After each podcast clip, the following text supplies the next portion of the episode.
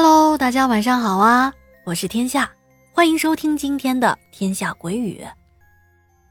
我想问大家一个问题啊，有没有小伙伴去过网吧的？现在可能都不叫网吧了，叫网咖。我记得上高中那会儿呢，高三吧，就从来都没进去过网吧，但是那一年呢，就打着这个要去查一些关于。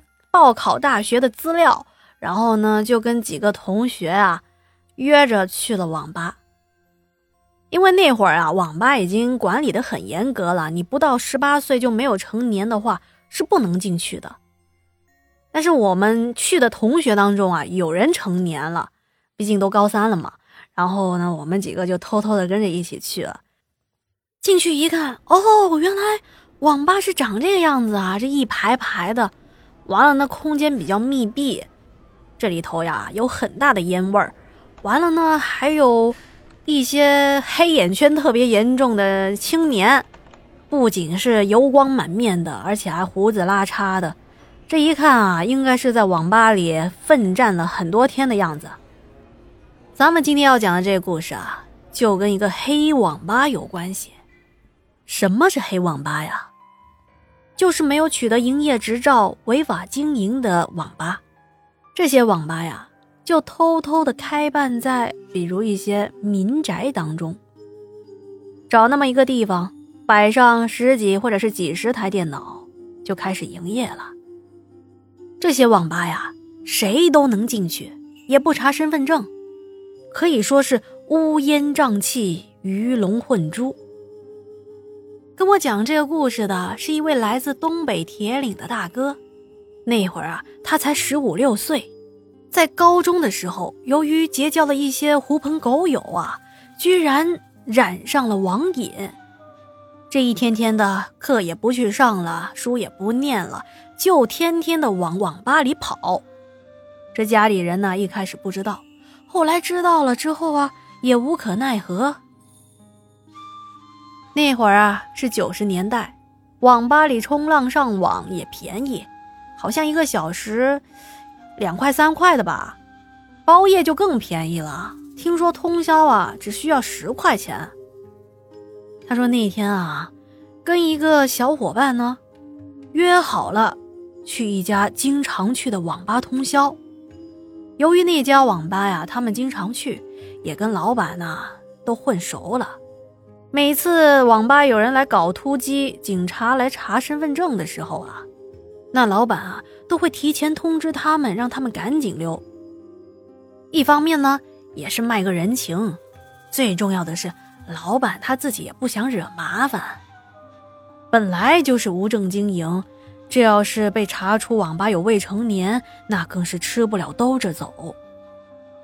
今天大哥跟小伙伴玩这个魔兽啊，打得正欢呢。魔兽这个游戏哈，这听起来也很有年代感了，可以说是那年代最火的竞技类的游戏之一吧。哎呀，我这个不怎么玩游戏的，可能也说不太明白。反正啊，很多八零后和九零后的朋友们都知道，他们正打到一个最关键的时候，只听到网吧的门砰的一下就被人给推开了，进来了两个看起来极为不好惹的人。气势汹汹的，一进门就直接奔着吧台去了，亮出了警察证，说我们是警察，要来查案的。我跟我的小伙伴一听“警察”这两个字，赶紧就把头啊悄悄的趴在桌上了。两个人一对眼神就想着找个办法赶紧溜吧。这万一要是被查出来了，被告知学校，或者是让家长到派出所里去领人，那不就太丢人了吗？毕竟啊，也是学生，也不会想着说刑警为什么要管学生逃不逃学啊？又不是居委会，对不对？但由于翘课啊、逃学啊，这心里本来就亏心，于是啊，便偷偷着从网吧的后门里溜出去了。当我走出网吧后门没几步呢，我就看到自行车棚的旁边站着一个男人。其实啊，在自行车棚站一个人也没什么，但关键是，这个人也太吸引眼球了吧！要知道啊，这会儿可是大冬天，这外头零下二十多度，但是这个男人呢，居然穿着短袖和短裤。于是，我就忍不住多看了几眼。我朋友一看到我，愣在原地。哎哎，怎么还不赶紧走？哎，你看，你看那边，那个人怎么这样啊？我们就发现了，这个人呢，脸上居然都被冻出了一层白霜，而且啊，他双目无神，怔怔的就看着某处的一个方向。要不是他的口鼻还在往外的冒热气，我都怀疑这个人是不是冻僵了。哎，看什么呀？可能是个疯子呗。走走走，赶紧赶紧回家去，别在这儿待着了。这时候啊，由于已经是晚上的十一点了，我和我的朋友就各自回到了家中。第二天是星期六，本来也不用上学。我起来吃早餐的时候，我妈又开始唠叨我了。你昨天晚上是不是又去网吧了？啊，你这孩子怎么就这么不听话呢？你那书是为我念的吗？你打游戏能打出个什么未来？你告诉我，你到时候老了谁养你？啊，那游戏的人呢？能给你送饭呢，还是送衣服啊？送钱呢？哎呀，我妈这一顿没完没了的数落，我当时就发怒了，就顶了几句话。行了行了，我也不跟你说了。你知道妈妈也是为你好，你这么晚回家了，我能不担心吗？你知不知道昨天晚上，咱们楼下那刘奶奶晚上出去遛弯的时候，被人勒死在小树林？你看这外头多乱呐！你大半夜的要是不回家，我都睡不好觉。我听我妈的语气软下来了，心想她担心我也是。毕竟孩子多大，在母亲的心中啊，永远是个孩子。我嘴上啊，就这么随意的应着。在接下来的这几天呢，我就真的回到学校上学了。但是由于啊，这功课落下太多了，这一时半会儿呀，根本没法静下心，好好的去追同学们的脚步。还没过两天呢，就把我妈说的那些话全都抛到脑后，跟着所谓的朋友啊。跑到网吧继续 happy 去了。今天来到网吧呀，看到老板和平时有一些不太一样。平时的老板都是热情的迎接我们，但今天呢，他看起来心事重重。我们就问怎么了呀？原来啊，老板的表姨，也就是我妈口中的那一位被勒死在树林的刘奶奶，她表姨啊，从小看着她长大，跟她有很深厚的感情。所以啊，这亲人逝世，他心里非常的哀痛。我们当时啊，就在吧台那跟老板啊安慰了几句。就在我转身要走的时候，我的朋友突然一把就拉住了我。他指着老板吧台上的一张通缉令说：“哎，这这个人不就是咱们那天晚上看到的那个疯子吗？”老板一听他这么说。赶紧就从座位上站起来了。我一把就拿起了印有黑白照片的这张通缉令，细细的端详。没错，这照片上通缉的嫌疑犯正是我们那天晚上所见到那个怪人。等等等等，小兄弟，你们是说你们见过这个人？赶紧报警吧！老板二话不说就拨通了报警电话。为什么老板这么着急呢？因为他怀疑啊，就是这个通缉犯害死了他的表姨，所以对这件事情啊非常的上心。过了一会儿，警察就来了，来的正是我们之前在网吧见过的那两位来势汹汹的刑警。接着，我就跟他们说了当天晚上见到那个怪人的所有情景。说完之后，警察就放我们回家了。在我们走之前呢，其中一位比较年长的刑警就跟我们说了，说这个通缉犯已经连续杀了好几个人呢，之前一直在南方作案。据南方的警察通报啊，说现在可能是已经逃回了铁岭，让我们一定要多加小心。晚上啊，没什么事儿啊，也不要出门乱逛了。